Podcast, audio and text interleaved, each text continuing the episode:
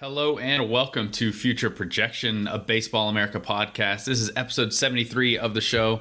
I'm Carlos Collazo, joined as always by Ben Badler in the new year. What's going on, Ben?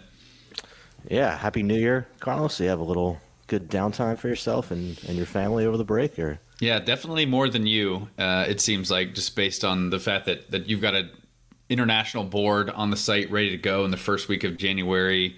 I do not have a big board of players, um, so I got a, a decent amount of downtime. It was nice to to just take a breather and hang out with some family. We went down to North Carolina and hung out with family on both sides, um, so that was good. Uh, you know, I, I've continued to see people on Twitter kind of complaining about baseball's slow offseason and how MLB needs to quote unquote fix it. I mean, I kind of like the slow pace of the offseason. And part of that is because, again, it feels like one of the only times during the year where we actually can take a bit of a breather again, uh, excluding you because uh, January 15th ruined the holiday plans for you. Is it slow? I don't know. We had Ohtani sign. Maybe there just wasn't a lot of uh, gossipy goodness going around about it, other than maybe for a couple days where people uh, well ran away with some I, I tend, information. But I tend to agree with you. I don't think it has been particularly slow. I mean, Ohtani signed, and then after that, uh, Yamamoto. Uh, Yamamoto signed with the Dodgers. So maybe if you're like not a Dodgers fan, you want other things to happen, but you also Juan Soto got traded. The one, yeah, the Juan Soto trade. You had the Chris Sale trade, which is fascinating. I mean, the Braves just announced an extension that I think is even makes that a little bit more fascinating. Uh, but you know, I really like the fact that baseball has a slower paced off season. It's a slower paced regular season. Uh, we don't really need it. I don't, I don't personally need or want everything crammed into a one week or two week period. So I'm perfectly fine with it. Um, hopefully, you guys listening got to enjoy some downtime over the holidays. got to hang out with family. Uh, it's always a nice refresher. I'm a big fan of January in general, just because of that refreshed feeling we come back with. It's it's a time where really looking ahead to the season, making a lot of plans both for content, for travel. Um, the college season is kicking off like right around the corner, so it, it's just always a fun time to to refocus and look ahead. And, and I'm already excited about just getting out to the field again. It's been a while, it seems like, since we've done that. Um, yeah, and excited to be back on the podcast with you, Ben. If you guys if you guys are listening and, and you want to send us questions or emails throughout the year, um, I think email is probably the best way. We got a nice listener email today that we'll get into, but you can email us at futureprojection at baseballamerica.com. Um, ben is on Twitter at Ben Badler. I'm on Twitter at Carlos A. Collazo. Uh, so those are all the ways you can get in touch with us if you want to ask questions, if you want to give feedback on the show. Um, and before we get into it, if you want to leave us a review or a rating um, wherever you're listening, that'd be great too. But um, it's been a few weeks since we've podcasted, Ben, so there's plenty to talk about. But I mean, we can go wherever you want, but I feel like it makes sense to kind of start off with your international big board that you dropped on the site this week. I'll link it in the show notes as well. Um, so if you you guys listening want to dig into that and you haven't yet, it'll be a, just a click away. Um, but I guess tell me what are your thoughts on on the big board this year, the international class. Um, January fifteenth is approaching in about a week and a half maybe a little bit more than that as we record this. Um, yeah, just what are your thoughts on the class? Any players that stand out, or whatever you want to talk about with this? We've, got a few weeks to go. Yeah, I think it's hard to speak with a ton of certitude about the class as a whole, or, or too too many of the players, just because of the way the process works now. Where, um, I mean, a lot of these players who will sign on January fifteenth. Uh, you know, have had agreements to sign in place since they were probably 13, 14 years old in a lot of cases. And now these, you know, now they're 16, 17 years old signing. So um, some of them play still in a lot more games than others uh, and have some more visibility. Uh, others, not so much.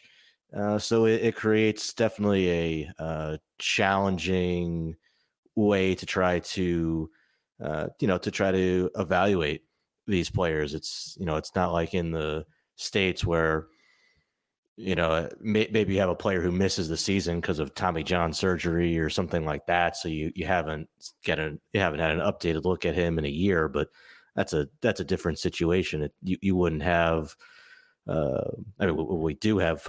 It's it's not going to happen anymore because the new NCAA rules. But um, you know, you don't have players in the states committing to Vanderbilt or Tennessee or LSU when they're 13 or 14 years old, which they have done. But you know, they don't then stop working out mm-hmm. and playing in front of everybody, uh, yeah. both other college uh, coaches and professional scouts uh, for the next four or five years.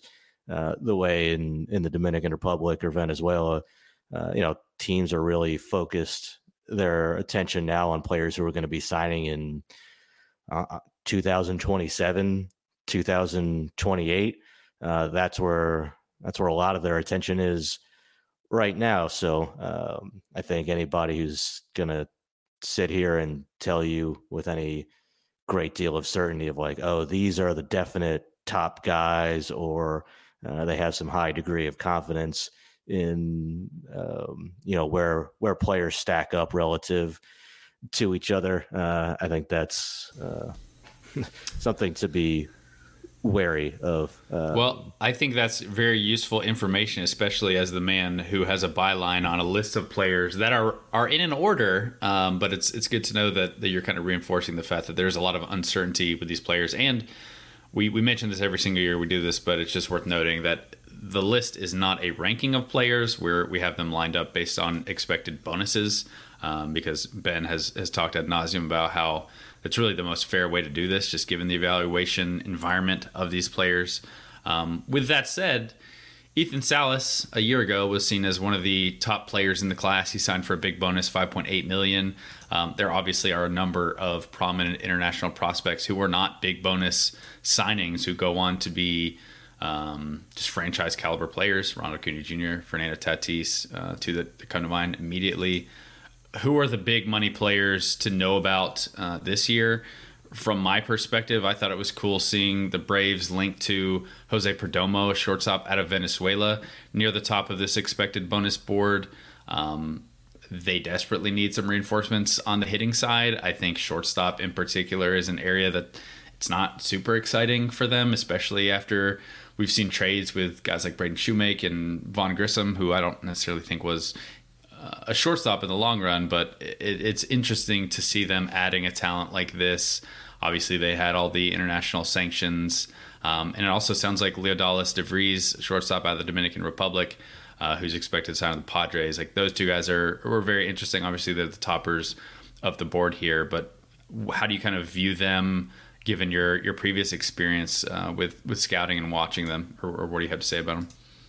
Yeah, like I said, we lined up the board. It's uh, the bonus board, so it's based on the projected top 50 or the expected top 50 signing bonuses for the class. And yeah, I mean, we, we may change that going forward. Uh, we'll see. But the, yeah, Jose Perdomo is a Venezuelan shortstop uh, the, that the Braves are going to sign who is I, I remember was back during it was like during the pandemic there was a a big showcase down in Florida at the complex the the Salas complex down there in Florida uh, where like you know Jose Salas used to train and or I think still does obviously in the in the off season too uh, but it was a big showcase for Ethan Salas and Jose Perdomo uh, and everybody started really buzzing about those two guys a lot more.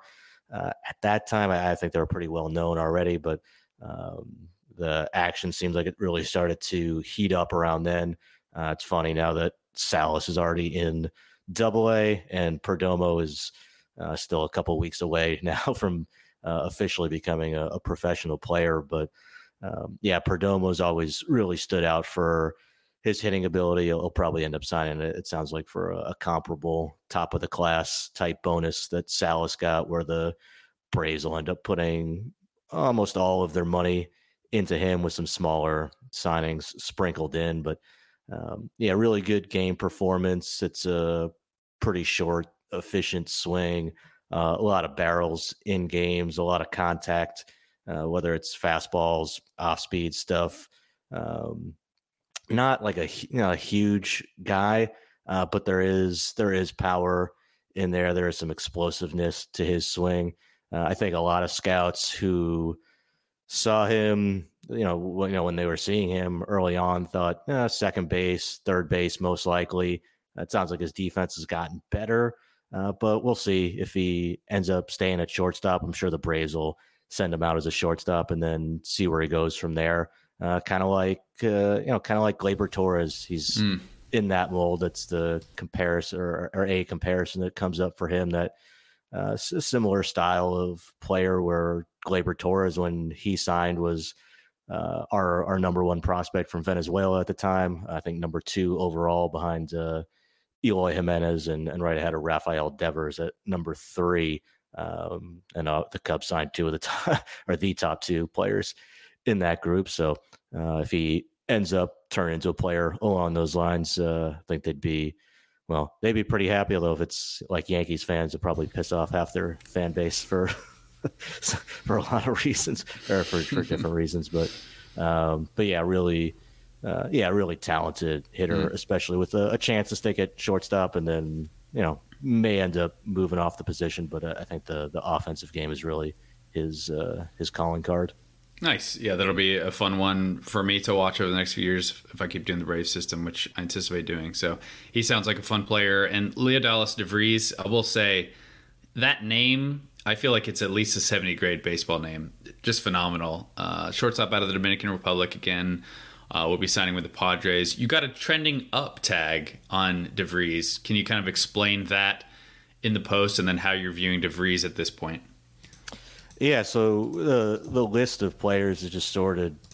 Uh, it's it's talent agnostic. It's just in order of what we expect their bonuses to be. But uh, certain players we do have reports on where it's like, okay, if if, if you hit the reset button today and every team, uh, you know, wiped out every team's deal, uh, all their all their commitments that are in place, like uh, this guy's probably going to get more money than he has lined up, or or just the player is is keeps. It seems like he's improving, moving in the right direction. Uh, maybe he's a, a, better player than where the the number in terms of the the ranking of, of where his bonus ends up. Yeah. Uh, so he'll be you know, and he's look, he's number two on the list, so he's he's already pretty high. But I think for, for sure. Well, I just feel like that speaks scouts, to how how good he is. I mean, your first line, you write on pure talent, he's the best international prospect in the class. Yeah, I think for a lot of international scouts, he'd be their number one player. He's my favorite player who I saw uh, this year, or I would mm. just say my favorite player from the class this year. Yeah. Uh, I went down to uh, there was a tournament happening in the Dominican Republic. It was it was a good opportunity to see players who were already committed to sign for for the upcoming class or, or the upcoming couple of classes. After that, a whole bunch of different trainer programs, their academies were playing in a tournament against each other. So it was a, a good atmosphere. A lot of committed players were playing there. Um, not a lot of international directors there. Uh, in fact, I think there was maybe one there. It's kind of a strange feeling, like if if it was a you know a high school event in the states with that many top players for um, you know guys who are going to be signing or guys who are going to be draft eligible the next year. It mm. would be packed, but in this case. You know, like there were area scouts and you know some Dominican supervisors, things like that. But um, a lot of the again the international director's attention is on uh, years that are just frankly way too young to be mm. focusing on right now. But uh, I saw you know I saw De Vries play down there first day, look good. Talked to him after the game, and he's like, "Oh, it's uh, it's good to good to see you, Ben." Uh, he goes, "All right, tomorrow." Tomorrow I'm gonna hit a, a home run. And I was like, like rolling my eyes. You know, kids mm. kids have said that before. Whatever, like mm-hmm. cocky sixteen year old kid, whatever. So uh, next day, go out. Uh, I think he walked. Yeah, he walked his first at bat, and then second at bat, s- switch hitter. He's hitting left handed. Uh, I think it was maybe like 3-0, 3-1. Uh, just bam, right into the right field trees. I was like, no way. He's round at third base, like pointing at me and like yelling at me. He's like, I told you I was going to hit it out. I told you I was going to hit it out. I was Tell like, me you have this on video. Oh yeah, I posted it. Yeah, it's, I think I've uh, seen this one. Yeah, it's on it's on my Twitter. It's on my Instagram right now. So uh, it was uh, yeah, super. I think super... I actually remember when this happened. You probably sent it to the Slack, and we had a good time about it. That that's epic. Yeah, super confident and well deserved confidence in mm-hmm. his case. It's uh, yeah, switch hitter, just really polished for his age. Um, you know, like if you compare him to, you know, I'm sure Padres fans want to compare him to Ethan Salas, and I mean, as a hitter, there's death. I mean, similarities just in terms of how advanced of a hitter De Vries is. I'm not mm-hmm. saying the Padres are going to send him to Double A when he's 17 years old next year, but um, yeah, just yeah, he is a he's a really advanced hitter. I, would be stunned if he goes out and struggles this year. Just very very advanced approach. Doesn't swing and miss much. The the swing works really well from both sides, and there's there's power too. I mean, it's probably more power than Salas had uh, at the same stage too. I would say. Is there um, is there a comparable domestic player either in the 2023 high school class or 2024 high school class that that you view his like the hit tool confidence similar to? Because the way you're talking about him it reminds me of how you talked about guys like Kevin McGonigle, um, maybe Colt Emerson. Like like what kind of level are do you feel like for his offensive potential, or, or maybe the amount of polish that he already has in, in the hitting ability? Yeah, uh, he probably has more power than then McGonigle. Mm-hmm. Um, yeah, I, I, mean he's like that advanced level of yeah. a hitter, I would say. And then uh, it just it seems like a really smart player too, really high uh, baseball IQ. Um, not like super. Uh, I don't think he's like a he's not like a seventy runner or anything like that. But mm-hmm. um, another one where like it's maybe it's second base, maybe it's third base, maybe it's shortstop. We'll see. Um, but I definitely would run him out at shortstop and give him every opportunity to uh, to stay there. And then you know if it's shortstop, second base, third base, the offensive profile is good enough to project uh, at every at, any of those positions. Uh, if if the bat clicks like a, a lot of people are expecting it to, including what I expect it to be. So, talk about the top two. Uh, I am curious about the pitching of this class. It, obviously, most years the top international signings are shortstops or outfielders or catchers. Those are kind of the big three positions uh, that are getting signed out of this market. There's only one pitcher on your board. That's Brunelli Franco, uh, right-hander out of the Dominican Republic. Is this a an, an unusually down pitching crop? Is this more of the same that you would expect, just given the age and the projection you have to do on pitchers? Uh, is this kind of the industry just showing they, they have a lot more conviction in bats at this at this level? Like, break down the lack of pitchers here for me. Well, how, how many high school pitchers went in the first round of the draft in 2023? It was I believe just it one. was one, right? Yep. Noble Meyer. Yep. Uh, and then I, you know, maybe Thomas White got paid like a first round pick, but yep. Um, so I, I think just the industry realizes how risky high school pitching is, right? Mm-hmm. At 18 years old, when you're seeing them at 18 years old and making decisions on them, at that point, um, now you're talking about all right, you're you're signing these international players when they're 16 or 16, 17 now and really teams are making decisions to commit the biggest chunks of their bonus pools when these players are 14 13 years old.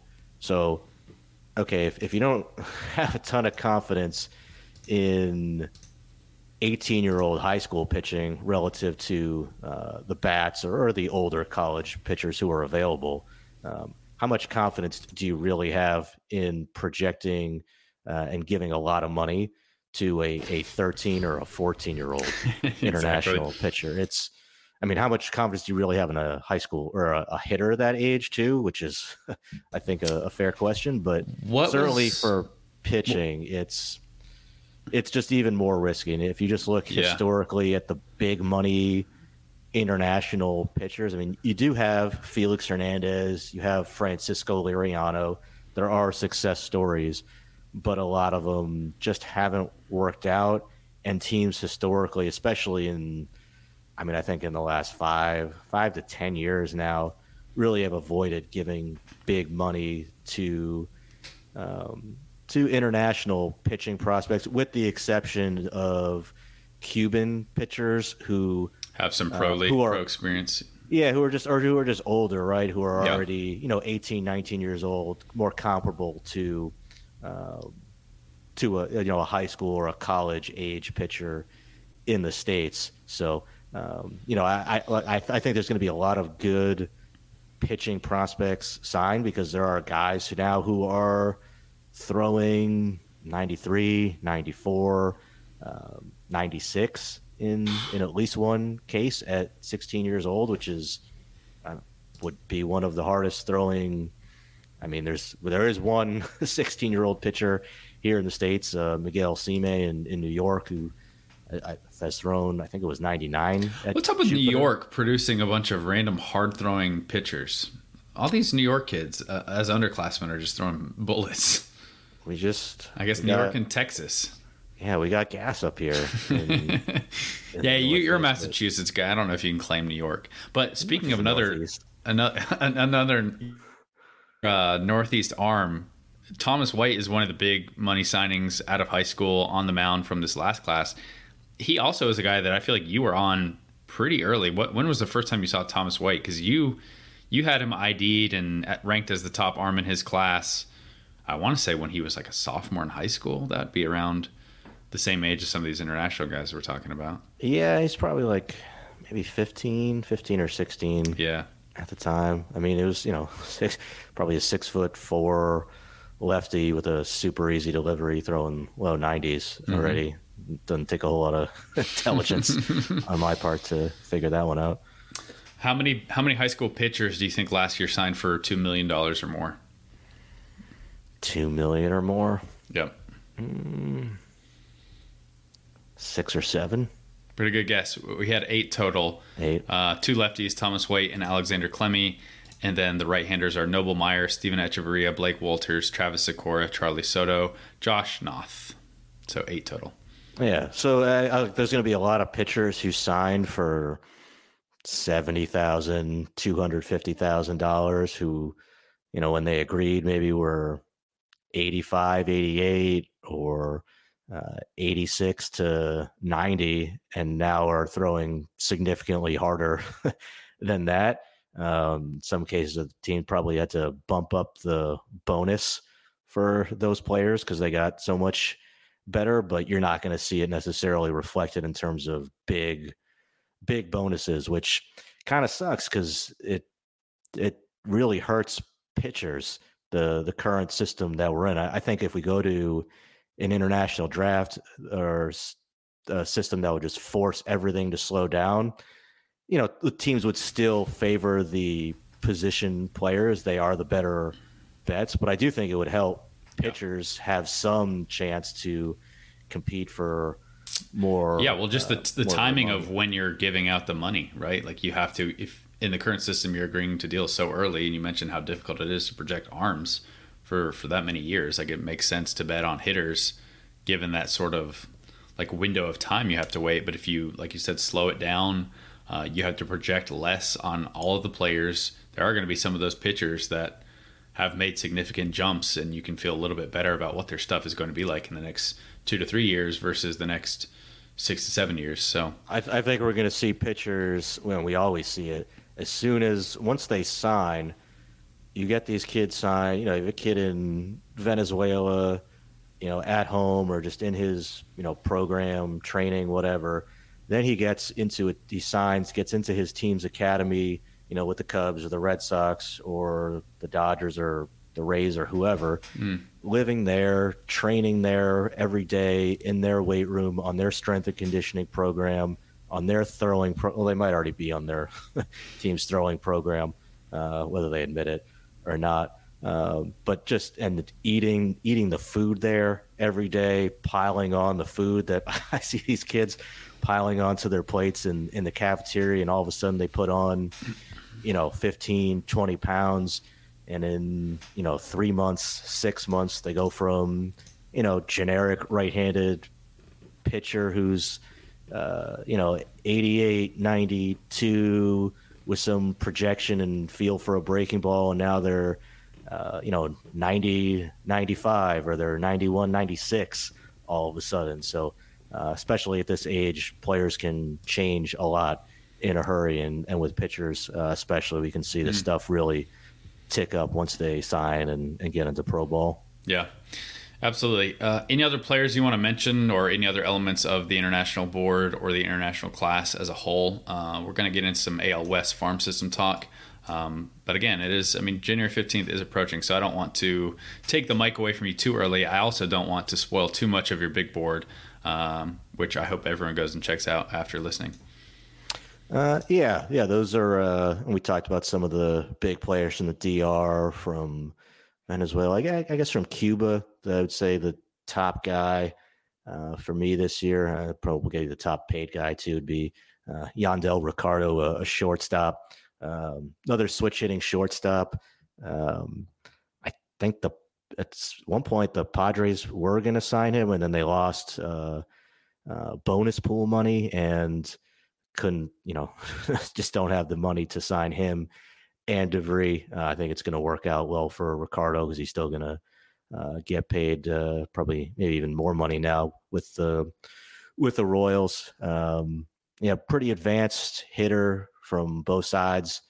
Uh, pretty good swing, a lot of contact, uses the whole field. Uh, good approach for his age. Uh, he's getting bigger. He's getting stronger. I just think the way he's growing, maybe it's shortstop now. Maybe it ends up being third base, uh, maybe second base too, if he outgrows shortstop, but certainly would give him a chance to go out there at shortstop and, and show that he can, uh, you know, try to stick at the position. But um, his, you know, offensively is definitely one of the more impressive hitters this year. He's definitely one of the guys who got a, uh, kind of a trending, uh, one of the trending up mm. arrows mm. next to his name. So, um, Royals, like we talked about, are a farm system that definitely needs some help. So he'll be, uh, yeah. I think, a pretty nice ad for them, and will probably already rank pretty high for them after after signing, which is uh, both both a sign of his talent and also what's what, what's lacking in that yeah, farm Kansas system City. Right yeah, now. it's wide open for the Royals at this point. Um, one other thing I wanted to mention too, I noticed there were some Mets fans on social media. They saw you had Yovani Rodriguez, a catcher out of Venezuela, linked to the Mets. I've already gotten some. Uh, why are we selecting another shortstop? But a catcher for Mets fans. So so Yankees fans and Mets fans are, are in the same boat here, but with a different position. Yeah, they have too many catchers. So well, I don't um, think it's unique to one fan base. wondering, I've why. just noticed it mostly from from the Yankees and Mets, so I'm going to pick on them here. Um, well, they probably just have more fans than most. That's why. But yeah, when I true. yeah, I'm sure you'll see under any photo that I post on January 15th of a signing of some fan is going to be like, who just, you know, who doesn't really follow this stuff is going to yeah. see it fly into their feet and be like, wait, well, we are still have, allowed to laugh at them, right, Ben? Is we that, already have is Francisco punching down. Lindor. yeah. I mean, I, I guess the I would Cubs fans the, are going to be absolutely pissed about Fernando Cruz. Dansby Swanson is there. Yeah. I, I think the other way to look at it would be wait, if the if our international scouts and our Venezuelan scouts who signed Francisco Alvarez and loved Francisco Alvarez so much uh, when they signed him, if they're, you know, if, if the Mets are now willing to put all this money into signing another Venezuelan catcher and Yovani Rodriguez, who is, frank, like, you know, not saying he's Francisco Alvarez. Like Alvarez had more power. I think Yovani Rodriguez is a more advanced defender. That was definitely one of the hopefully so. Yeah. on Alvarez when he signed. Although Alvarez had a cannon arm as well. But if if you know if I would I would say if hey if our scouts liked Francisco Alvarez so much and they're willing to uh, invest all of this money into Yovani Rodriguez, that would probably be a good sign, I would think. Absolutely. Well, you know, the Orioles have a real problem on their hands uh, given the presence of Adley Rutschman and Samuel Basallo. So you really don't want to end up in that scenario. Yeah, I'm sure they regret signing Samuel Basallo right now. All right, let's move on from the international talk for now. We will be back with more next week uh, ahead of January 15th. So if you guys are, are thinking about the class or if you're reading Ben's board and you have any questions about the process, about the players, definitely throw those at us. We, we maybe can do a little mini mailbag ahead of um, January 15th this year. I think that could be a bit of fun.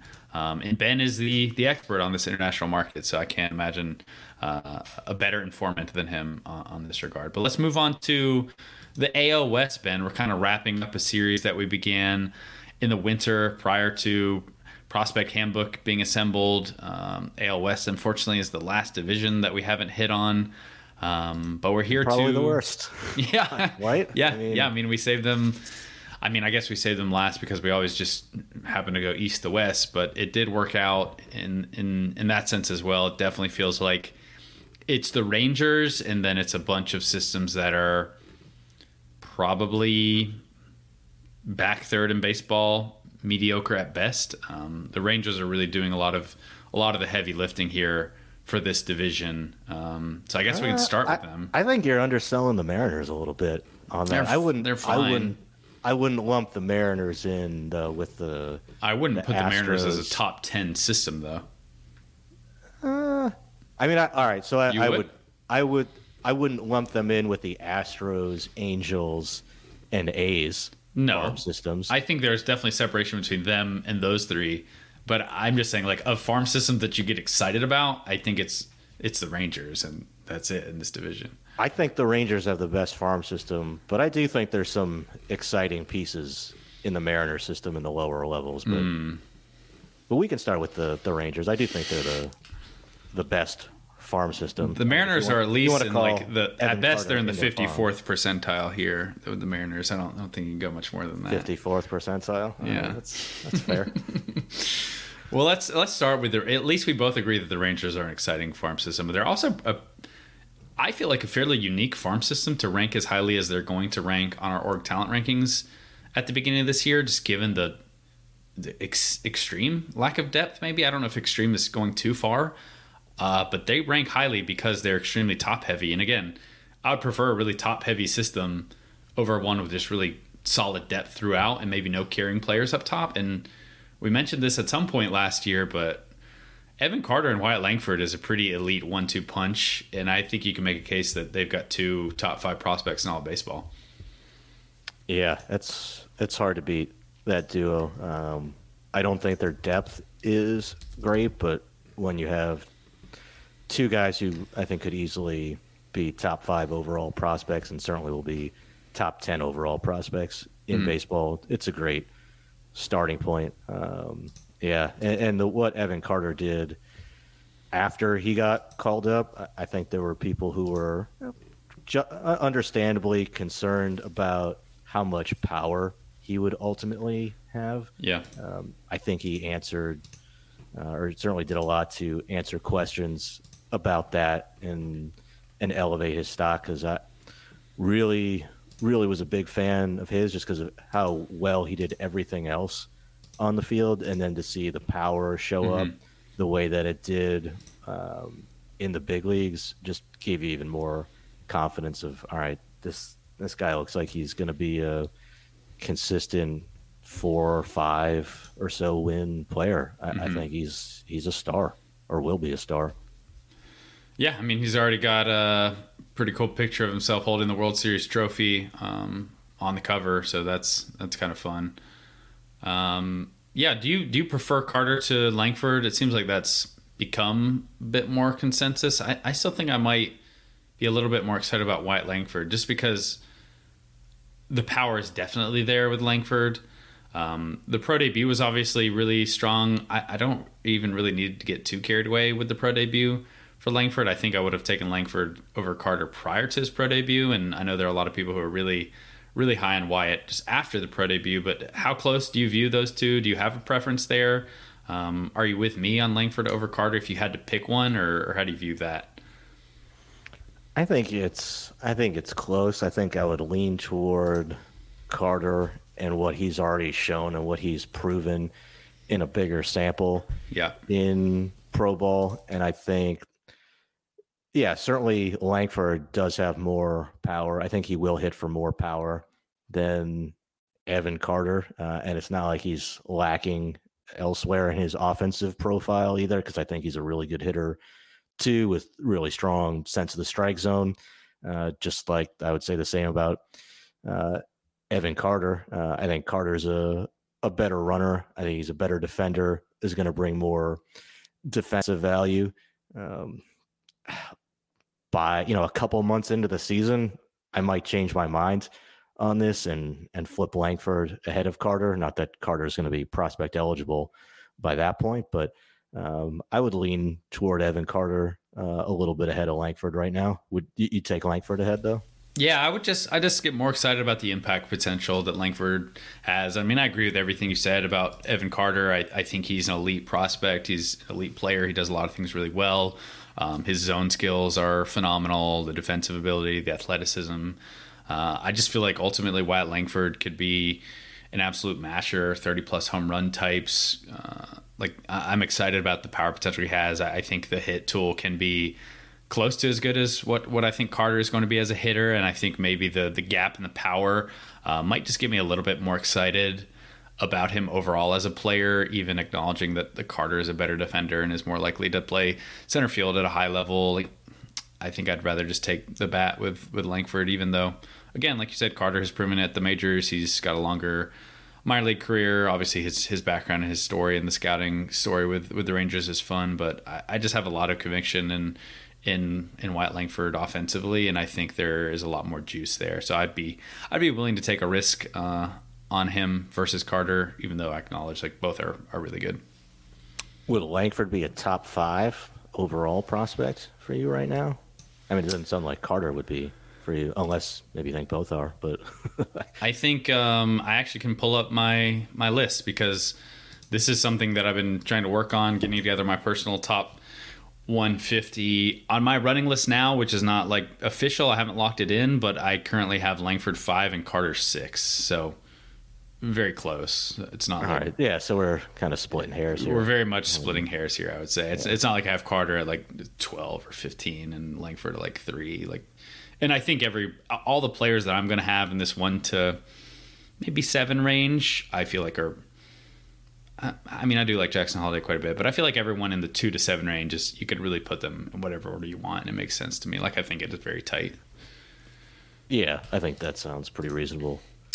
What What's interesting with the Rangers too is they have picked very high in the draft in the last few years. They picked number four overall in 2023. They picked number three overall in 2022. They picked number two in 2021. Uh, in the last two drafts, they have not they've they've missed picks despite picking high, so they've had less pool money. They've had less picks available. I think that uh, kind of speaks to the lack of depth a little bit in the farm system. They also really haven't yet hit on both Jack Leiter and Kumar Rocker, who they took at the top, and, and maybe that just speaks to the general risk of pitching prospects in general. Um, Jack Leiter was not really seen as a risky pick at number two. I think that was a fairly consensus on the board selection at the time. Kumar Rocker was a little bit more surprising. Um, and, and, so it's interesting to look back at their drafts and see their strategy, their risk tolerance, um, and like what hitting on Evan Carter does versus maybe not quite yet hitting on on some of your other more prominent picks at the time of the draft. It's it's just interesting to think through what the Rangers have done in the draft, the picks they've had, and how some of these players have panned out. But how much faith do you have on with both Rocker and Leiter at this point? Where do you view them as as prospects? I mean, I think Leiter, it's fair to say, is a total reclamation project at this point, hmm. right? I, what, what has he done to inspire any confidence in the last two years now. And I say this as somebody who's a big Jack Leiter fan at the time they drafted him, but he's just been he's just been bad. Uh, maybe needs a change of scenery. Um, I guess it worked for Cole Ragans, but I, I don't know if that's even gonna be the magic solution for him. Um, mm-hmm. He's still, you know, he'll turn 24 this year. Not saying his career is over, but it's can't call him a top prospect anymore. Um, I don't think. And then Kumar Rocker, uh, yeah, I mean, I, I, loved Rocker in college, and then the whole situation with his injury and all that, or his his medical status. But um, it's too bad because he he was throwing well when he was healthy early in the season, and then he did have Tommy John. Um, but again, like he's coming back now. He'll be, you know, 24.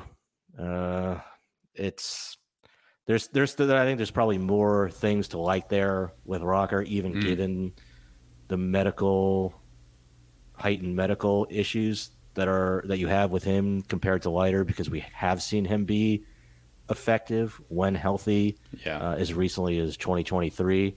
Um, but definitely two guys who uh, I think if the Rangers could do those picks over again, would uh, like a like a redo. Yeah, absolutely. Uh, any other names in the Rangers system that, that, you feel like is worth mentioning before we move on to some other teams? Don't want to spend the whole pot on the Rangers, but um, again, it is a top heavy system, so maybe it's more fitting. Yeah, well, we talked about the depth or, or maybe the lack thereof in the system, but uh, I think it, one guy a little deeper down the list to keep an eye on is Emiliano Teodo, who, again, go back to pitchers signed out of Latin America for very little money who can turn into big time arms pretty quickly. Uh, he definitely fits that bill. Uh, I signed him out of the Dominican Republic a few years ago, and it's you know I think it's relief uh, a relief future for him. Mm. It's sitting upper 90s, uh, went from a very hittable upper 90s four seamer to uh, a very difficult to hit uh, upper 90s two seamer during the season last year. Uh, saw the strikeouts go up. Walks walks are still higher than they need to be, uh, but that pitch and a, a really hard, sharp curveball for him is two those are two back of the bullpen type pitches for him. Mm. Um, he's got to throw more strikes, but uh, the stuff is there to be a, a, really good high leverage reliever if he's able to to throw enough strikes. Yeah, two other names that I'll just mention quickly that are intriguing at the back of the system. Caden Scarborough, right-handed pitcher who they drafted in the sixth round in this past draft in 2023. He was kind of a late pop-up guy, and I have a lot of a lot of faith in just the Rangers' uh, ability to scout players, and a, a lot of their off-the-board picks have panned out pretty well. So he sounds pretty exciting as he adds more strength and adds more velocity to a fastball that's currently 89, 91. Um, I think he is has some intriguing traits there. So just seeing what he does in his debut, he's a player that I'm excited to to just track. And then Alejandro Rosario at 23, like the entirety of his amateur career is really underwhelming, but the arm talent is just consistently so exciting. I'm curious if him getting into a pro pitching development system can help unlock um, different things. I don't know if necessarily the Rangers are are the org you'd point to as as being great at doing that or having a really strong track record, but I do think there are some tweaks you could make either in, in pitch usage with him or maybe fastball shape that could help unlock him a bit. So I don't have like massive expectations for either of these guys, but two names that I'm at least intrigued by further down in the system. All right. Uh, why are you so down on the the Mariners, Carlos? I think you were reading too much into my Mariners. my Mariners. Uh, I basically just think they're they're a fine middle of the pack system, and you're right that does separate the Mariners from the likes of the Astros and the Angels and the A's. But I I think there are 10, 11 other farm systems that are pretty similar to what the Mariners are bringing to the table at this point. I mean, they've done a really good job hitting on some pitchers in the draft in recent years. I like some of the high school hitters they've taken uh, at the top of the draft, like Colt Emerson, like Harry Ford. So, I mean, I like the system fine. It just there's nothing that I'm like banging the table on here. I don't think it's it's a very average-ish system, which is which is great. So I think one of the negatives of the system is that you don't have a lot of players who you can see being uh, impactful players for the 2024 Major League Club. So that's a negative. On, on the other hand, they do have a ton of lower level prospects who I am pretty excited about, and I think have real breakout potential for them.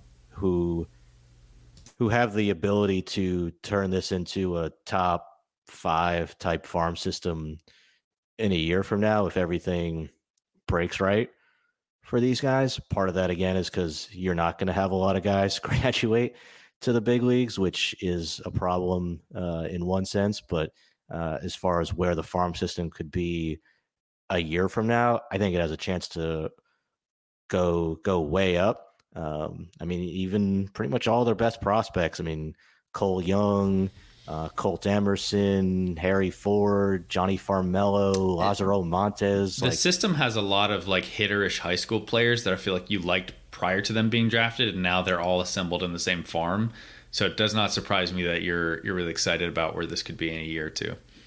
Yeah, like Felnin Celesten hopefully will play. Mm-hmm. Uh, that will that should be well should help him. We'll see. I guess if it could could absolutely go the other way mm. too, but um, yeah, like Michael Arroyo, Tyler Locklear. There's there's a lot of. I mean, Tai Peete, I wouldn't describe as hitterish, but super, certainly a ton of physical projection hmm. indicators mm. and athletic qualities to uh, to like with him. So uh, I just think they have a whole bunch of guys who have a, a chance to really move up. When we're having this mm. AL West conversation next year. Yeah, I'm really excited to see both both Cole Young and Colt Emerson. Another player that I'm intrigued about in in this farm system is Johnny Farmelo, and it's mostly because of the difference in how I viewed him as an amateur and how like the feedback we're already getting on him as a pro. Uh, would you say you viewed him as a hit over power or a power over hit guy prior to the draft? Just your uh, snap instinct here. I think I mean, he's big. He's a big, strong dude. Um, he had.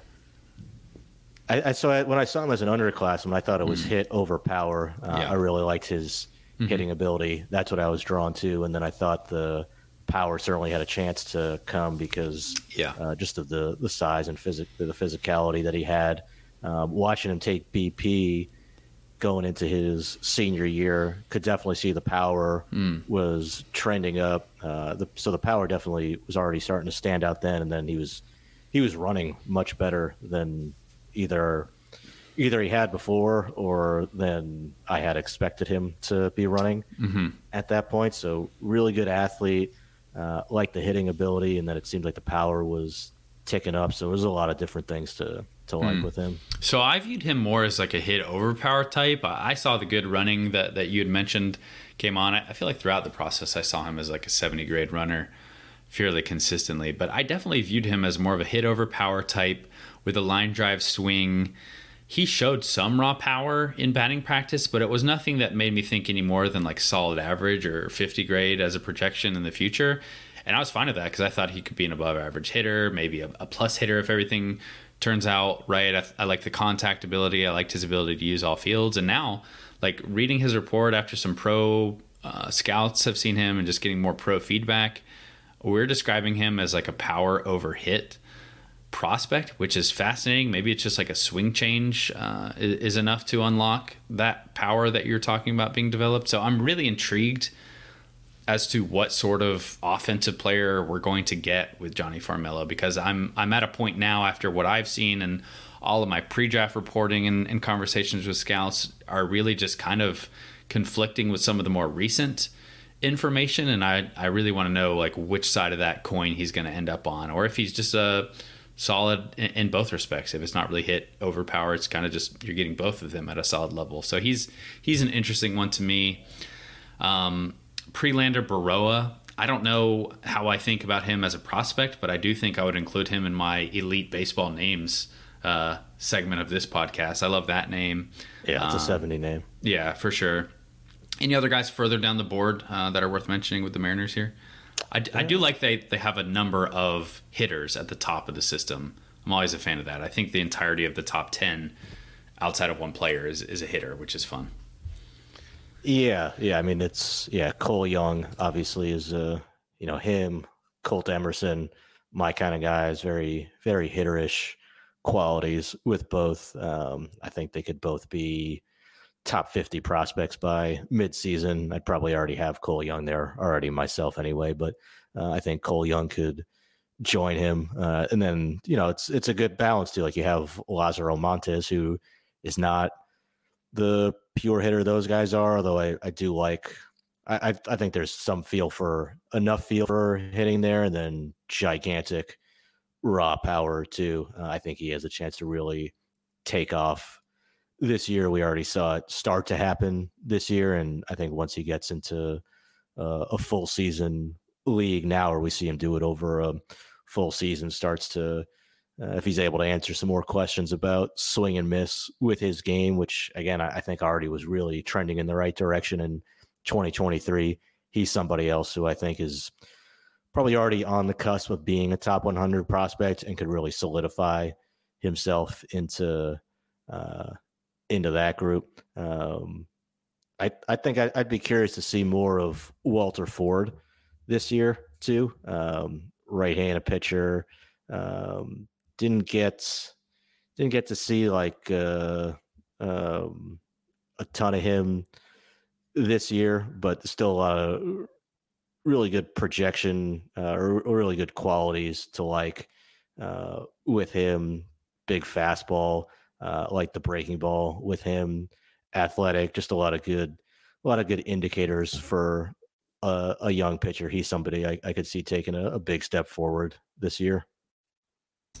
All right, um, let's move on to our next team. I guess we go whatever direction you want here. We've got Oakland, we've got Houston, we've got um, Los Angeles.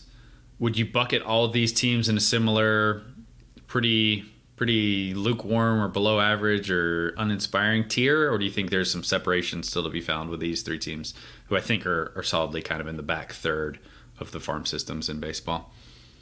Yeah, I would. Yeah, these are all bottom ten farm systems for me. Um, yeah, you could maybe put the A's a tick ahead of mm. the other two. Um, they really should be a lot more than a tick ahead at this point, just yes. given how bad uh, they've been for for for all this time now. But um, I mean, maybe you could say that uh, based on karma, they they shouldn't deserve to be much better given how ownership has run this team, but they also have gotten pretty unfortunate in um, just the the draft lottery, uh, how that's worked for them in back to back years. Now they're going to be locked out of a top six pick in the 2025 draft, which you might rather have a a top six pick in that draft class than the current uh, 2024 class. Um, but yeah, I just don't think there's a lot of impact in the system they have made some trades for a number of players, and I, I think a lot of those players have either gotten worse in Oakland's system or haven't taken the steps you expect of them or hope they can take. I'm thinking of guys like Royber Salinas, Joey Estes, Ryan Cusick, um, maybe even throw Freddy Tarnok in that. All, all pitchers from Atlanta's system who I would have a lot more confidence in them having turned into better versions of themselves if they were in Atlanta's system. Cristian uh, Pache, even going back to yeah to him.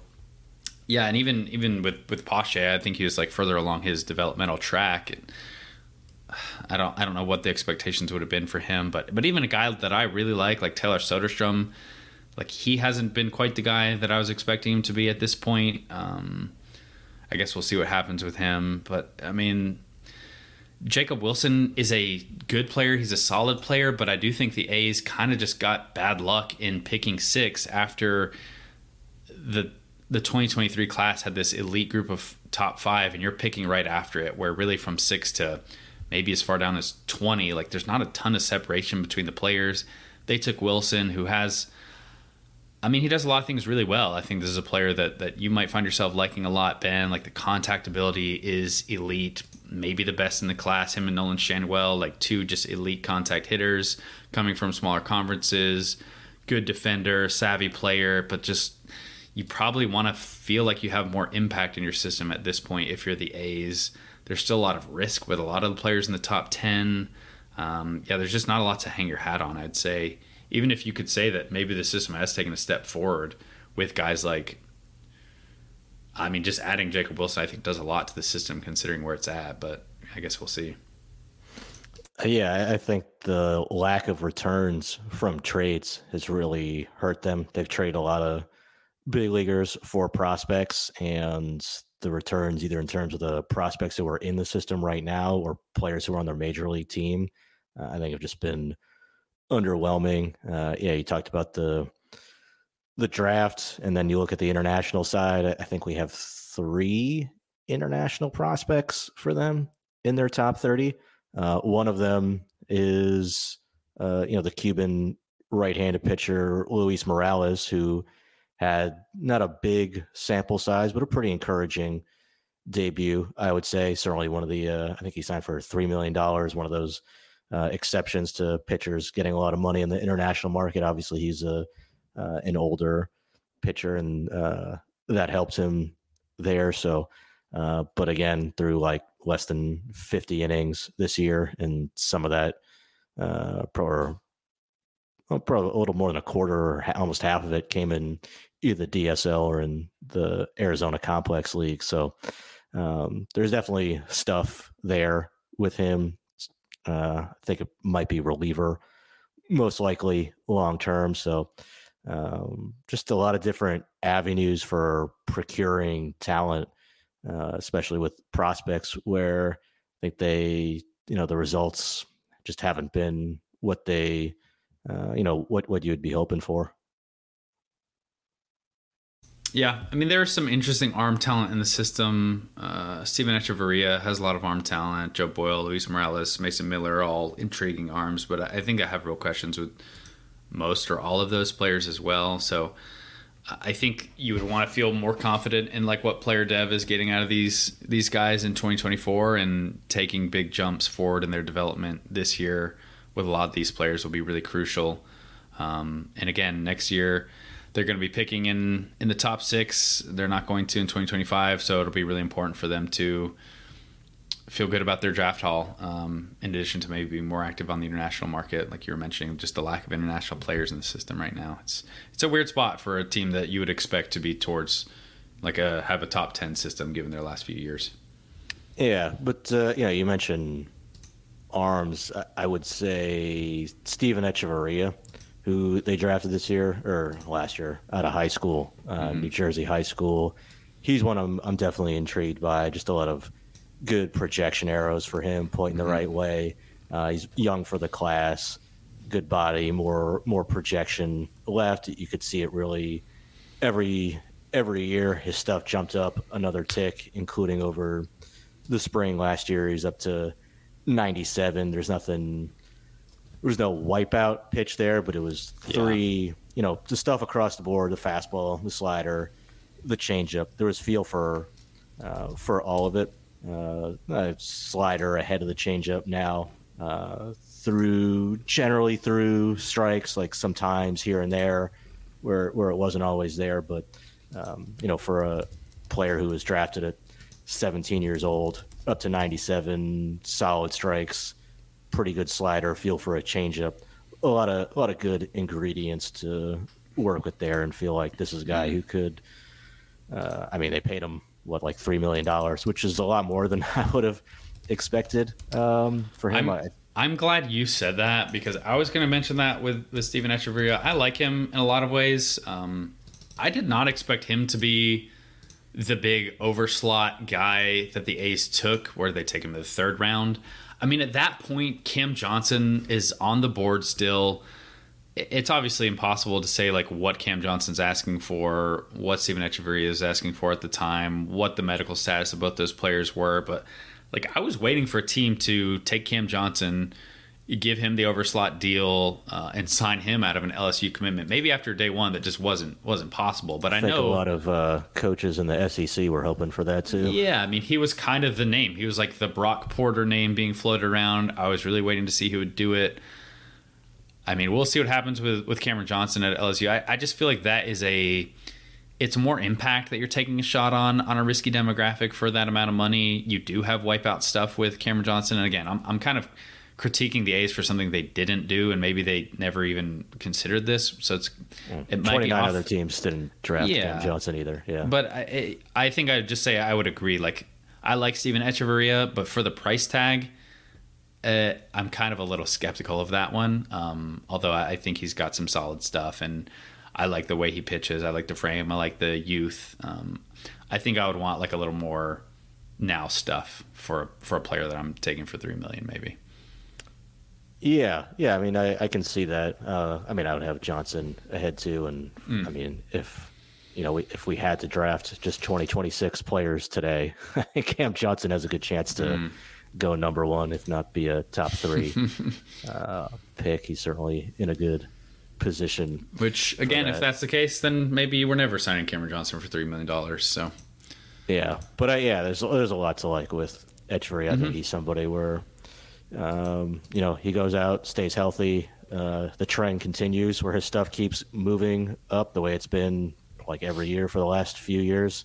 Uh, yeah. Could be, uh, you know, he's he's ranked behind Luis Morales right now. We're like maybe, uh, you know, I, I, think it's you could say Morales has more, more now stuff, at least more mm-hmm. of a now. Yeah, fastball and slider, but I think Echavarria has better feel for a changeup and a better chance to start. So I could see Echavarria surpassing him in terms of the well, I guess Mason Miller is still technically prospect eligible, but um, mm. you know, once once he's no longer a prospect, I could see Echavarria overtaking uh, Luis Morales as the top pitching prospect in this organization. All right, let's move on to Angels and Astros. Uh, again, if there's not another player you want to mention, um, if there is, we can circle back. But uh, Angels and Astros feel like um, maybe bottom five ish, bottom three ish, maybe. Uh, do you do you feel like one team is clearly ahead of the other here? Um, we're, we're definitely in the kind of the bottom of the barrel once we're at this point. Yeah, yeah, both. Yeah, both certainly bottom 10 and probably bottom five farm systems mm-hmm. right now. Um, yeah, I, I, think I like I like Nolan Schanuel. I'm probably more in like the middle ground of the polarized community around. Yeah, Nolan Schanuel. I'd be more towards who, more towards the bottom, which is maybe Rich. Like we had him ranked as a first rounder. I think he was a first rounder, but much further towards the the back third than where he was selected and signed for. Yeah. Do you think some of the negativity come on him comes from either where he was drafted or just how fast he was moved to the big leagues? Where maybe people have an expectation of, oh, he was the first guy to the draft class from the big leagues. He went from a uh, player who was at Florida Atlantic in the spring and then a few months later was teammates with Mike Trout in the big leagues. Where, Maybe where I, I think honestly, I think the negativity is honestly just seeing his exit velocity data and knowing he plays first and just understanding the the bar you have to clear as a hitter as a first base. And I think like how the profile fits at first base more than anything is maybe the biggest like what will put people towards the negative side of the spectrum on him because every everything that you just mentioned I would imagine like I, I view him very positively for all of those things. Like the fact that he did reach the majors, the fact that he posted a 40% on base rate um, in the majors that quickly after the draft. He was one of the quickest players we've ever seen from the draft to the majors. Like all that's massively impressive. And I do think his contact ability and approach is like a carrying tool. I just don't know what sort of value that player has if he's not hitting for more power, like significantly more power than he showed. Um, and, and I think that's kind of my my question about really a lot of the like if you look through the Angels system, there's not a lot of impact hitting in this system. There are a lot of players with power questions. They've definitely seemed to switch around their their drafting philosophy in recent years instead of like going for these riskier players it feels like they've taken safer contact oriented college type profiles. Like previously, they went for these high upside athletes that a lot of those didn't really pan out. Now they have pushed some players to the big leagues pretty quickly. Nolan Schanuel, Zach Neto a year prior. I even think in 2021 they had one or several of the first players um, from that draft class reach the majors. So they have pushed players to the majors quickly. I just am a little concerned about the lack of impact that I, I see in their most recent draft and really throughout their farm system on the hitting side. I mean, they've got some big arms, they've got some big fastballs with Sam Bachman and Ben Joyce, and I do like Barrett Kent mm-hmm. quite a bit.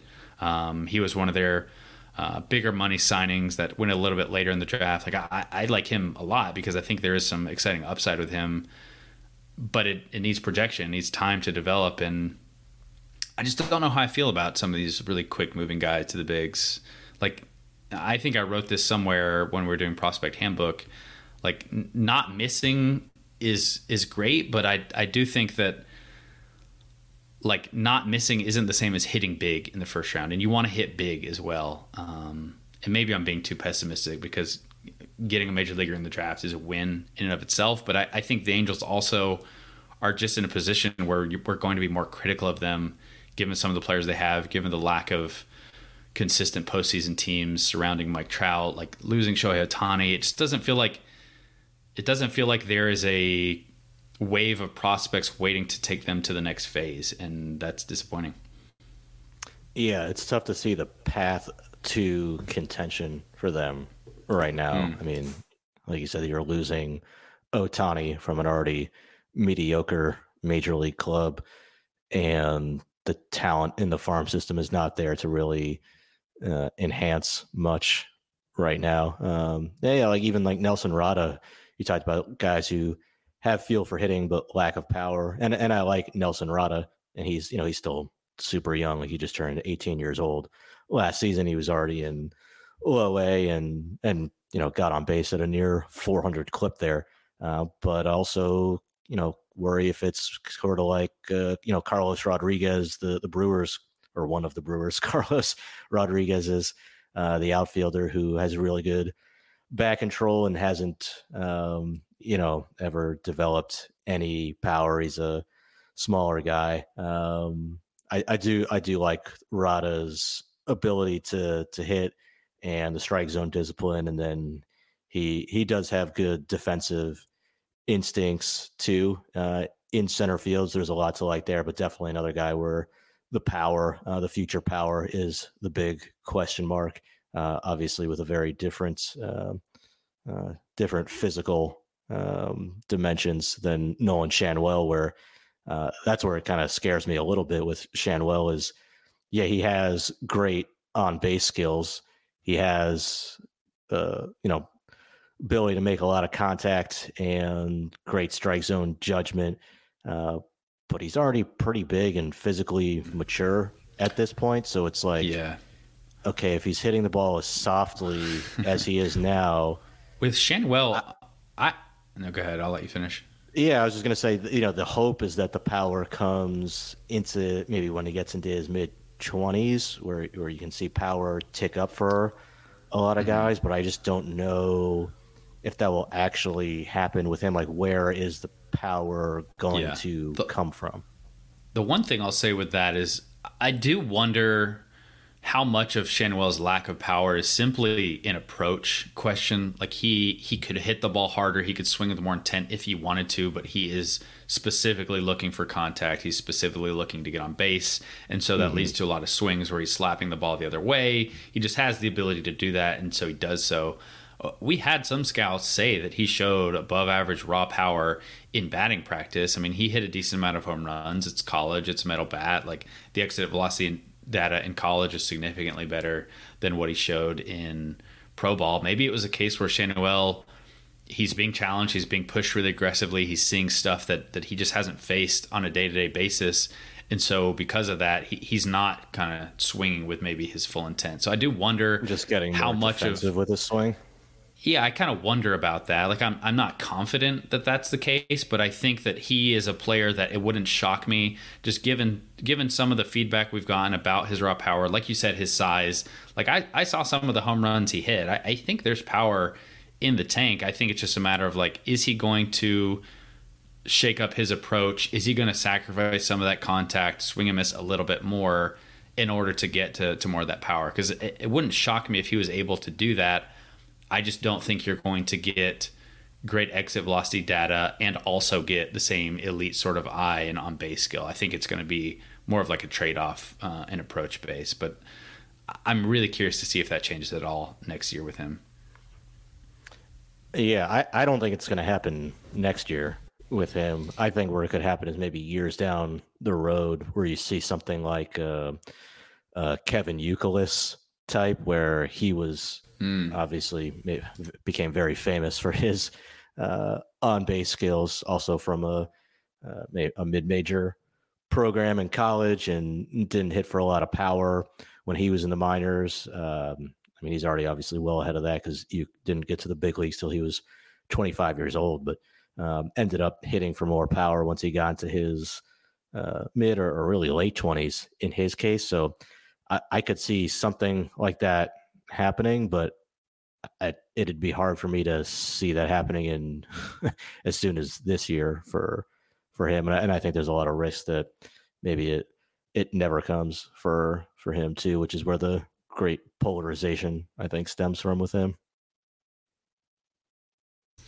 Yeah, he definitely is a polarizing player. Um, maybe more intriguing because of that. Any any players further down this list that you're excited about? One, one name that I'll just highlight that I'm intrigued with because I think we didn't have a ton of info on him prior to the draft is Joe Redfield Jr.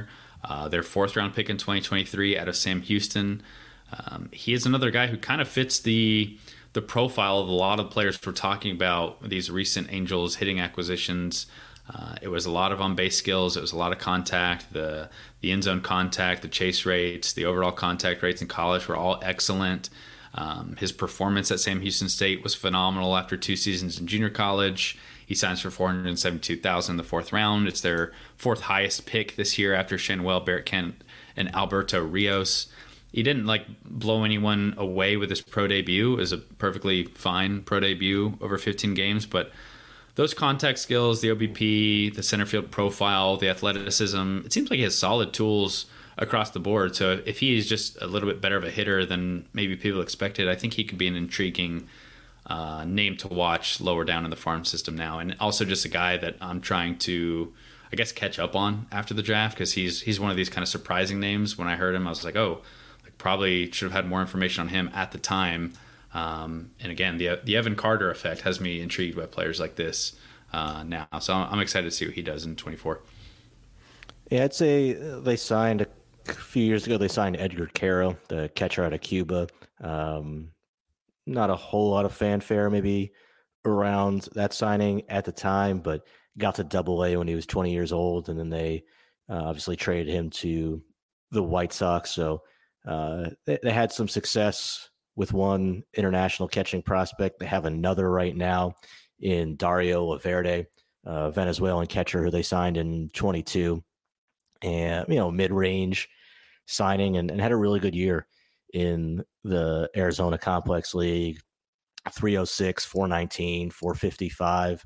Um, kind of that flat, flat bat path from the left side, a lot of line drives, uh, doesn't swing and miss much, has a good sense of the strike zone. Um, that didn't show a, a, lot of power, but um, something that could maybe come later on. Uh, it's probably always going to be a, a, hit over power type, I think, with him uh, and somebody who projects to be able to stick behind the plate. Um, some things still to to iron out back there, but I think he has all the tools to be able to stay back there uh, in terms of like the hand, the the, the feet. It's you know at least an an average arm uh, right now, probably maybe above average. You could you could call it too. So um, a lot of a lot of traits to like for somebody who could get to full season ball. I would I would think this year and could make a bigger name for himself once uh, you know once he does that.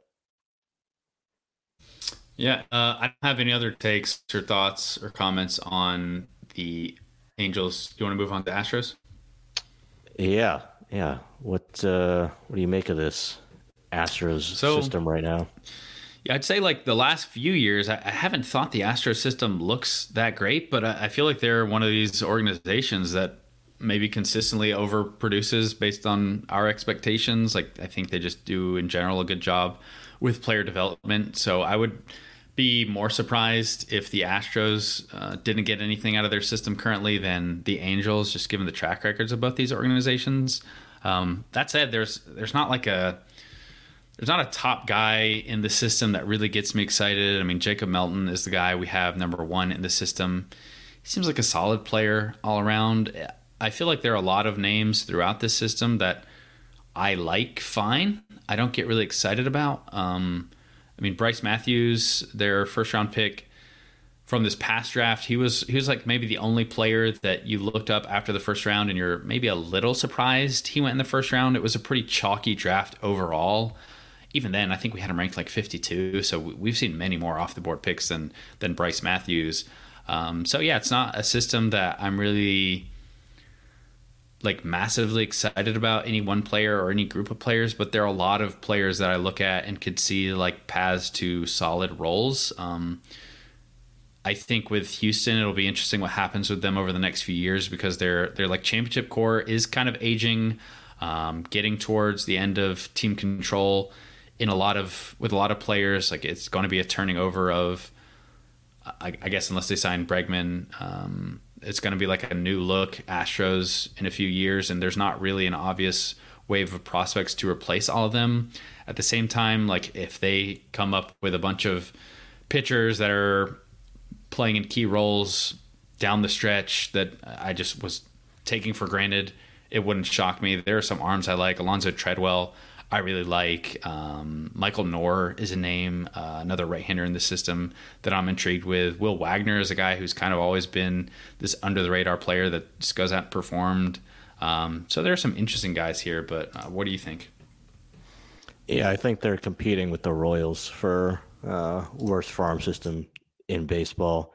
Um, but whereas the Royals have been picking toward the top of the draft every year, the Astros have been picking at the end, and they've also missed a lot yeah. of picks uh, from their yeah.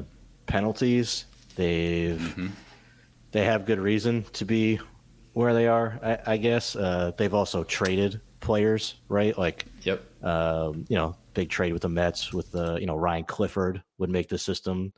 Um, look a lot better. They're they're certainly missing some players who they did draft, and I, I think did at least see you know like a guy like Clifford some early success on where I can't say they've necessarily hit on a guy who's you know hasn't made it past uh, high A yet, but uh, you know him, Drew Gilbert. Uh, you put those guys back in the Astros system, it's it's going to look a lot better. But um, yeah, beyond that, just given where it's at right now, some understandable reasons for where it's at, but uh, just looking at the overall state of the farm system right now, I think it's them and the Royals fighting for mm. uh, that number 29 spot.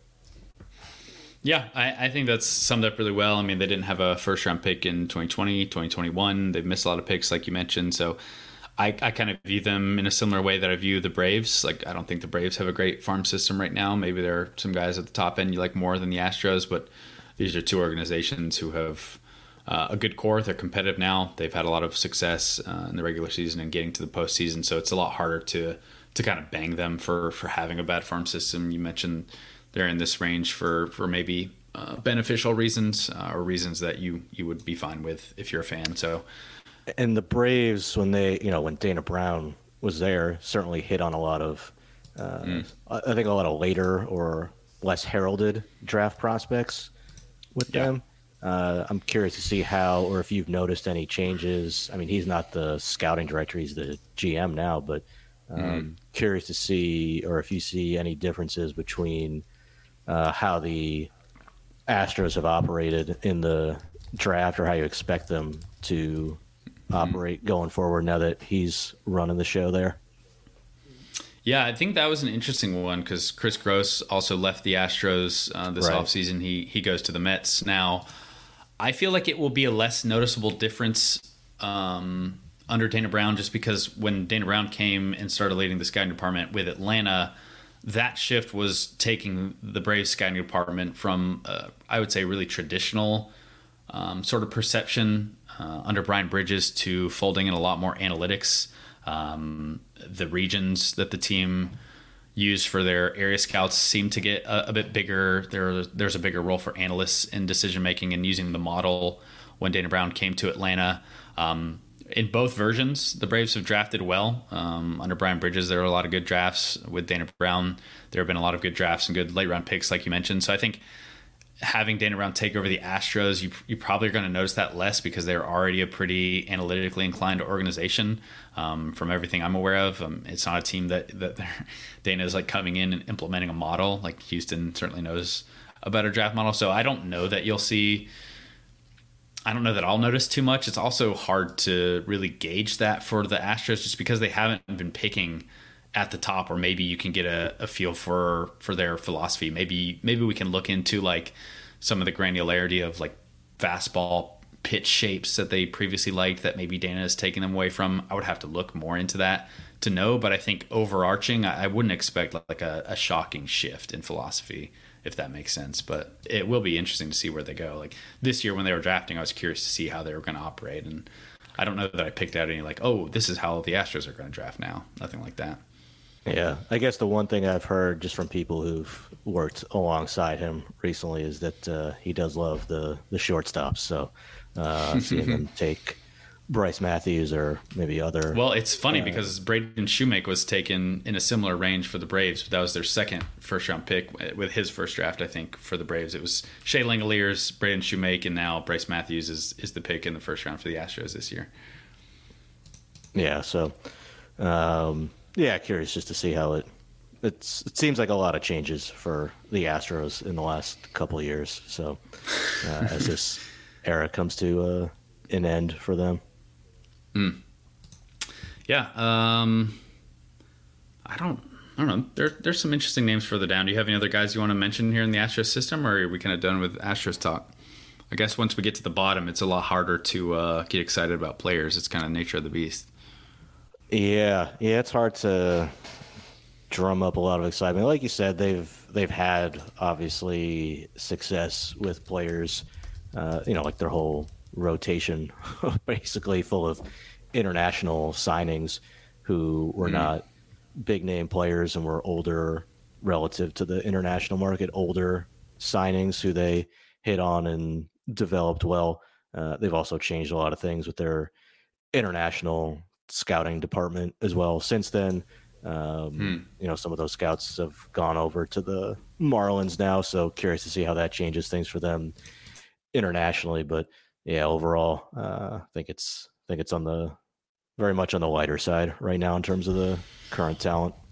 Yeah, absolutely. Okay. Well, that can wrap up our AL West prospect talk. That is all six divisions. So, if you guys have any thoughts on, on how you'd line up the farm systems, let us know. I'm not exactly sure when our our uh, organizational talent rankings this year drop, but I have to imagine it's at some point in January, right? Do you know, Ben?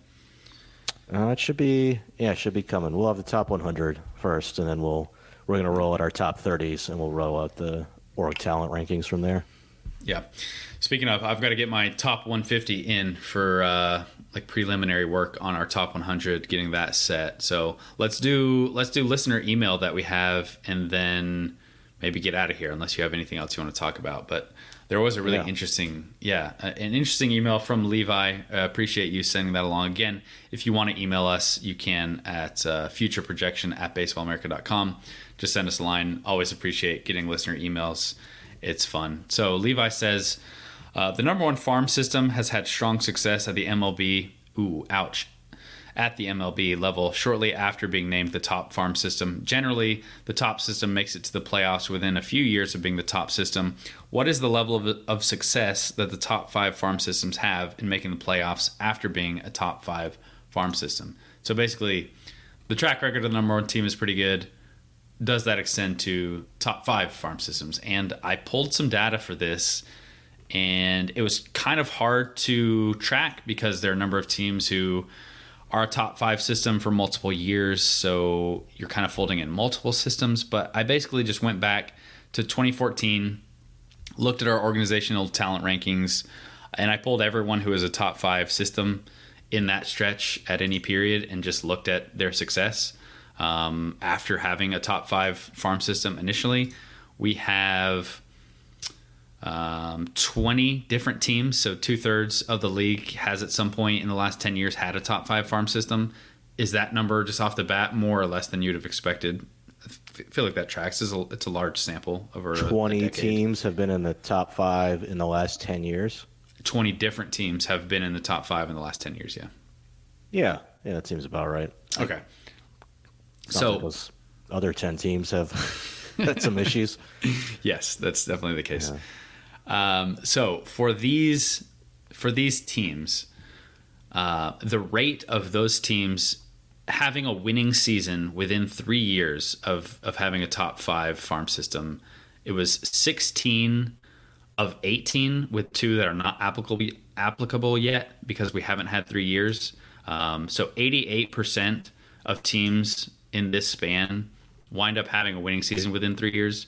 Okay, that's solid. If you look at postseason appearances within three years of being a top five farm system, it's 14 of the 18 teams, so 77%. Again, I don't know how much you read into that because it's not exactly too hard to get into the postseason at this point, but a lot of this time was when just 10 teams made the playoffs. So I think that's fairly compelling.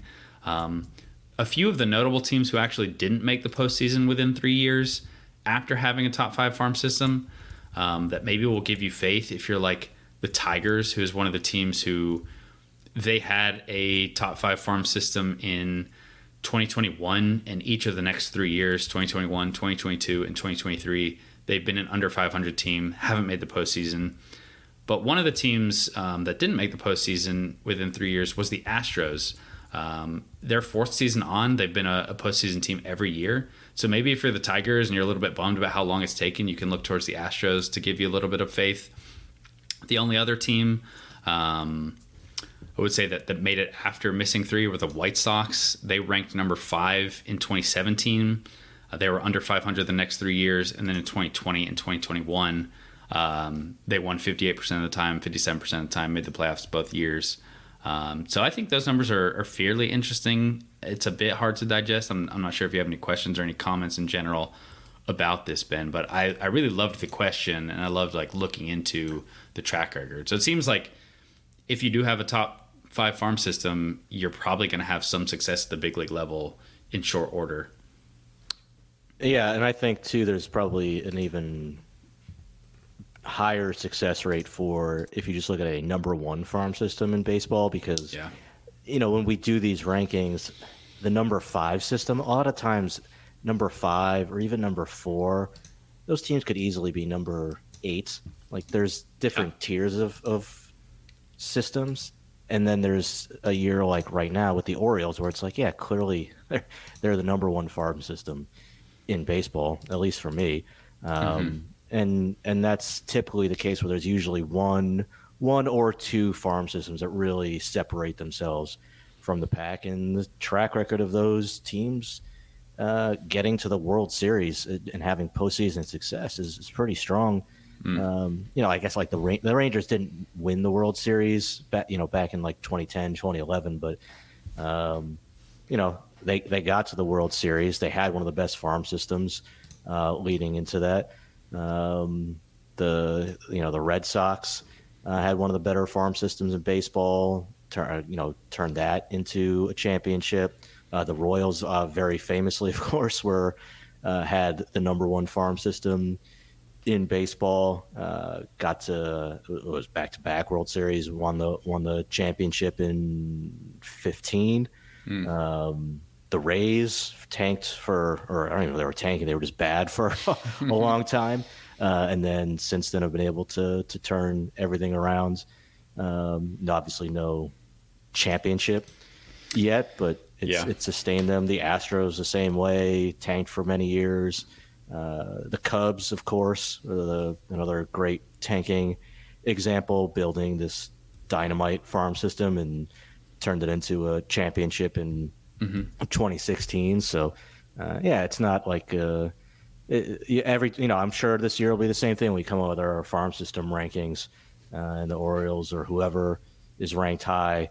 Uh, or whoever's ranked low too will say who who cares, but the teams that will be ranked high, will, oh, people will say, oh, well, who cares? Like, we, th- th- it's not the same as winning a World Series championship. We yeah, let me know when the we're not trying to get the organi- organization or talent ranking of the year championship trophy. Yeah, the we're World not. Series. Yeah, there's no. Do they raise a banner for the Baseball America farm system number one ranking? Well, no, but it's it's a good thing to have a lot of really good young players mm. in your farm system who you're going to have control of their first six, seven years of their major league career during their prime years uh, at basically the league minimum or close to its salary for their first three years, then well below market rate for the few years after that. So, uh, yeah, having having a lot of good players on the upswing of their careers generally leads to to good things is my uh, super insightful analysis here. Yeah looking into this as well helped me realize that the rays are basically the champions of farm system rankings um, in the history of i think going back to 1984 i believe is the first year. And the rays have a lot less time being ranked in that span as an expansion team um, but they have the highest overall average farm system ranking of, of, any team.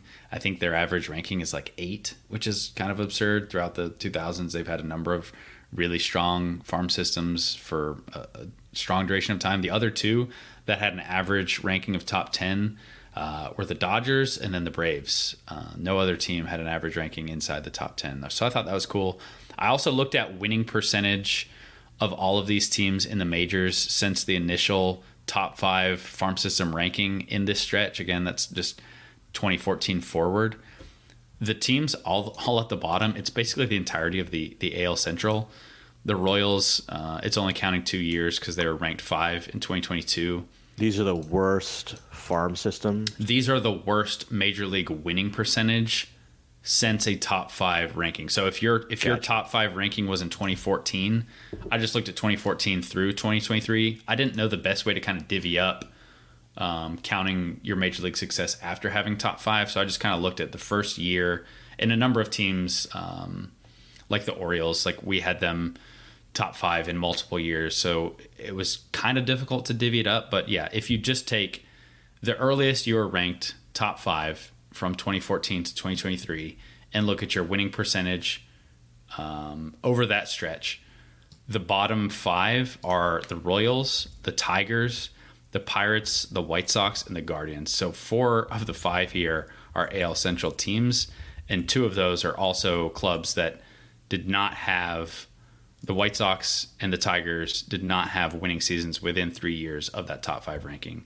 So for the Tigers, that'd be 2021 through 2023. For the White Sox, that was 2017 through 2019. Those are like the two biggest outliers in terms of, yeah, they're, they're the only two that didn't have a winning season within three years of that initial top five ranking. So something about the, the AL Central, man.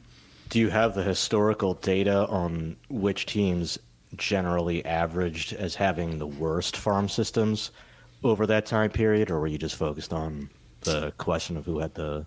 I have I have that, so I have I could tell you right now. I looked. I basically pulled up our historic organizational talent rankings, and I can tell you over the last ten years which teams have averaged the worst. I could tell you which have averaged the worst over the entirety of our rankings. Which, which of those did you want? And yeah, I'm just curious which ones were came out the worst in terms of their like in uh, which span like oh like since we've started doing org talent rankings uh what, whatever span you have it for i have it for a number you could do last five years last 10 years last like literally average since 1984 what do you want uh yeah going back maybe the last 10 20 years one of those okay let's ranges. do last last 10 years so on average, this is how it would go from from the worst to the best. Uh, these would be our bottom five teams of average org talent ranking over the last decade. Angels is the worst uh, with a 23.4 average. Marlins is next with 21.4. Royals next 21.2. Giants 20.9. Athletics 20.4. Hmm. Those are also the only five that have averaged 20, 20 plus, basically. So on average, they've been a bottom third farm system over the last decade for us. The yeah, that's interesting. Certainly, do you want it? see the Angels and the Marlins being where they are. I feel like the, the Royals have had years, and maybe it's like right at the cutoff of where. I think it is the cutoff of their last good like stretch. Yeah. Yeah, because they, you know, obviously the 14 and 15 teams were great for them because uh, mm-hmm. it feels like they've had some years of great farm systems sandwiched or packaged around with Sabir's was some pretty uh, barren, uh, barren systems. Yeah, if you look at the worst farm systems on average since 1984, since we've done this, do you have any guesses on the five teams that would be at the bottom of that list? Since 1984. Yeah. And these are also these don't include any expansion teams too, so that worked out well. Yeah, well that uh, 1984 predates my time. uh, Baseball America. Uh, probably. I, would probably stick with the Angels. Maybe on. Oh no, the Angels were pretty good actually earlier in the.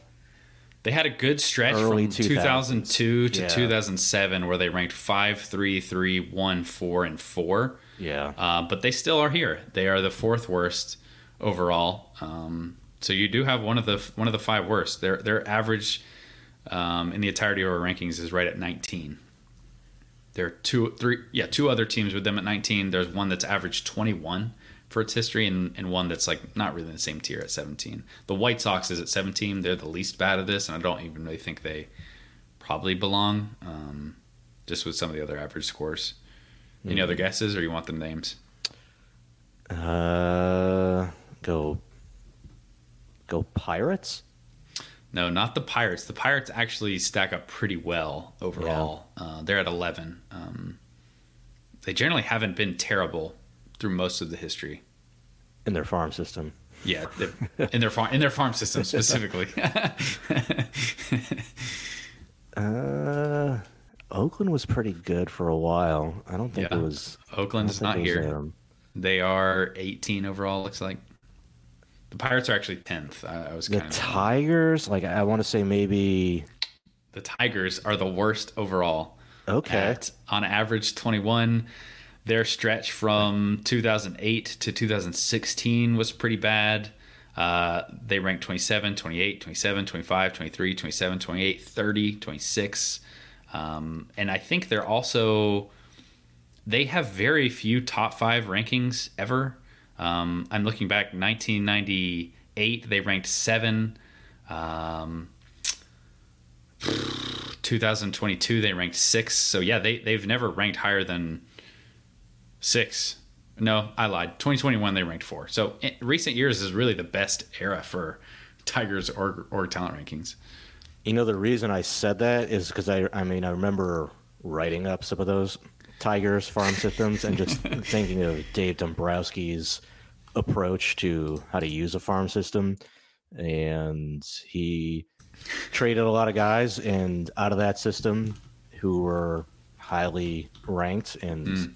he didn't he didn't miss them too many. I mean Eugenio Suarez, I'm sure uh, they wish they had that one back. That was a So you're saying trading trading the prospects is a good strategy that you endorse? A, trading trading yeah. the right prospects. Yeah. Yeah. no, I think so. It is ironic that like the people like us who spend our the entire of our year covering prospects like generally like the idea of trading them. yeah, well, it just depends which ones and for which players. Like I don't well, yeah, that's, that's trade away sauce, your best players for some rental for a couple months of this, you know, the season, which mm. teams used to do with a lot more frequency. Mm. But um, you know, it was like you know they they they made a lot of trades. Um, you know, like the like the Dontrelle Willis for you know and Miguel Cabrera um, when they got him from the Marlins, and it's like, yeah, you know, I guess like Andrew Miller turned into a, a really good reliever, but it was like, you know, him, Cameron Maybin, mm. uh, a few other guys who you know had a cup of coffee in the big leagues, but um, they they made a lot of deals and trade a lot of pretty high profile prospects that they again other than maybe any Eugenio Suarez and maybe somebody else I'm not thinking of off the top of my head, but generally it worked out for them and, and they had a lot of success while he was there and then um, took some time to obviously kind of rebuild everything mm. from there afterwards. All right, you got two more teams that are in this bottom grouping both have averaged um, like 19 overall. One of these teams has never had a top five farm system in our history. Did we say twins? No, didn't say twins. They would not be included here. They're actually top 10. Okay. All right, I wasn't going to guess them anyway. Okay. So. oh, interesting. You See, I weren't going to didn't- guess them. You weren't going to guess them. Uh, They're both um, National League teams. oh. And it's not ex- no, no so can't do Rockies or Diamondbacks. Oh yeah, no expansion teams are here. No, yeah. all right. Um, The Rockies are the worst on average expansion team ranking, though. Narrowly, narrowly beating out the the D-backs for worst on this list. would be the Reds. No, it's not the Reds. The Reds uh, looks like Reds are more. Uh, they're just get out. They're they're kind of on the fringe of like twenty one. They're at twenty one. The Giants had some really good systems. The Giants are here though. The Giants They have are? had some really good ones. They are tied with this team. They in the I guess like late 2000s and then in like the early 90s they had some systems that were top 5ish, but yeah, not not for an extended period of time. In 2009 and 2010 they ranked 5 and 4. Um, really prior to that throughout the 2000s they were kind of middle of the pack at best. Uh, 1992, they ranked five. And yeah, other than that, it's a lot of double digit um, farm system rankings. And then they had a stretch from really 2013 to 2019 where they were arguably like pretty bad. And now they just kind of like mediocre for the last five years. Yeah, because their system back in must have been like 27, like late. What what do we call that? Late 27, 2007 to 2009. The aughts. Yeah, like the late the late aughts. Like they had a ton of talent. Yep. They're obviously in, you know, there are three World Series rings. From, I'm from- guessing they graduated that talent really quickly, or as like a really condensed window. Because in 2000, uh, from 2007, they ranked 20, 23, 5, 4, 23, 22. So it was like a quick, quick window of, of good rankings. Yeah, probably probably underrated them too. I mean, That could be, yeah, that could be the case. Like these aren't Some of it too. Obviously, these aren't flawless. Yeah, I mean, uh, obviously Buster Posey was in and out pretty Mm-hmm. quick. Uh, Tim Lincecum, the same. Uh, Mm-hmm. Matt Cain, uh, you know, they had Sandoval, Brandon Belt, uh, ton of talent coming Yeah. through there during those years. All right, you're looking for your last one. Avoid the West Coast for your last National League team here. Is it? Is it the Mets? No, but you're in the right division. All right. I well, I guess then it's got to be the Phillies. Yep, it is the Phillies. I just yeah, I mean, kind of ruled out the. I was like, nope, it can't be the Marlins or Nationals. So and you knew it wasn't the Braves, so yeah, Yeah. Phillies. So your your bottom five uh, in order from worst to best go Tigers, Phillies, Giants, Angels, White Sox for all time BA organizational talent rankings. Your best five goes Rays, Dodgers, Braves, Blue Jays, Yankees. So Interesting. Yeah, I wasn't thinking the Phillies, probably because I'm thinking of the years where I've been either working at BA or just before hmm. BA, because they got to the World Series in 07 and 08, and they had so much homegrown talent on those teams. Where I, I, I don't mean it was before I worked at Baseball America, but I got to imagine they, I, I would hope, ranked pretty highly in that. you know, in uh, that the, stretch, the early mid aughts. the early mid aughts, so from 2000 to 2005, they ranked 12, 11, 7, 21, 21, 20, 22, 21. So uh, Wow. they had that 2002 year where they ranked 7, I guess, captured that the most. But no, they didn't didn't rank it as well as maybe you'd expect. Okay, yeah. I mean, they had Utley, Rollins, Ryan. Ryan Howard was a like a difficult. I mean, he was a prospect Mm-hmm. before my time, but I, I imagine just his him being the age he was with the strikeouts that he had as a first base prospect, but also mm-hmm. the gigantic power that he had made him a, a difficult prospect to evaluate. Do you know what's crazy as I'm looking at this? The Rays, so their first ranking came in 1998. In 1999, they were ranked 29. After that, they have never ranked lower than 20 overall since 1999. That's insane. I mean, that's why they're number one, but it's crazy. They've, they've just never had a bad farm system for since 2000. Yeah, a lot of a lot of a lot of very high draft picks in those Yes. early years, and then Yes. since then, hitting on a still hitting on players later on uh, internationally too, and then certainly when you're trading so many players off your big league roster and then hitting on so many of those trades. That's uh, I would say certainly a lot more impressive for them to be able to sustain that type of um, level of talent in the farm system in uh, maybe the last 10 years than it was in the previous or, or, the early days of their franchise. Absolutely. All right, those are all my thoughts on on farm system talk. Again, thank you to to Levi for saying the question. Hopefully, we, we gave you the answer you're looking for there. Um, ben, anything else before we get out of here? No, just uh, got a whole whole bunch of calls and contacts to make over the next uh, week and a half or so until the international signing period starts on January 15th. All right. Well, enjoy your time with that. Um, I guess in the meantime, guys, thank you for listening. Thank you for supporting Baseball America. We've got a lot of fun stuff planned in the new year. Hope you guys are getting excited for the new season. I know I am. Uh, glad to be back on the podcast with you, Ben. Um, but yeah, thanks for listening, everyone. We'll see you next week. For Ben, I'm Carlos. So long, everybody.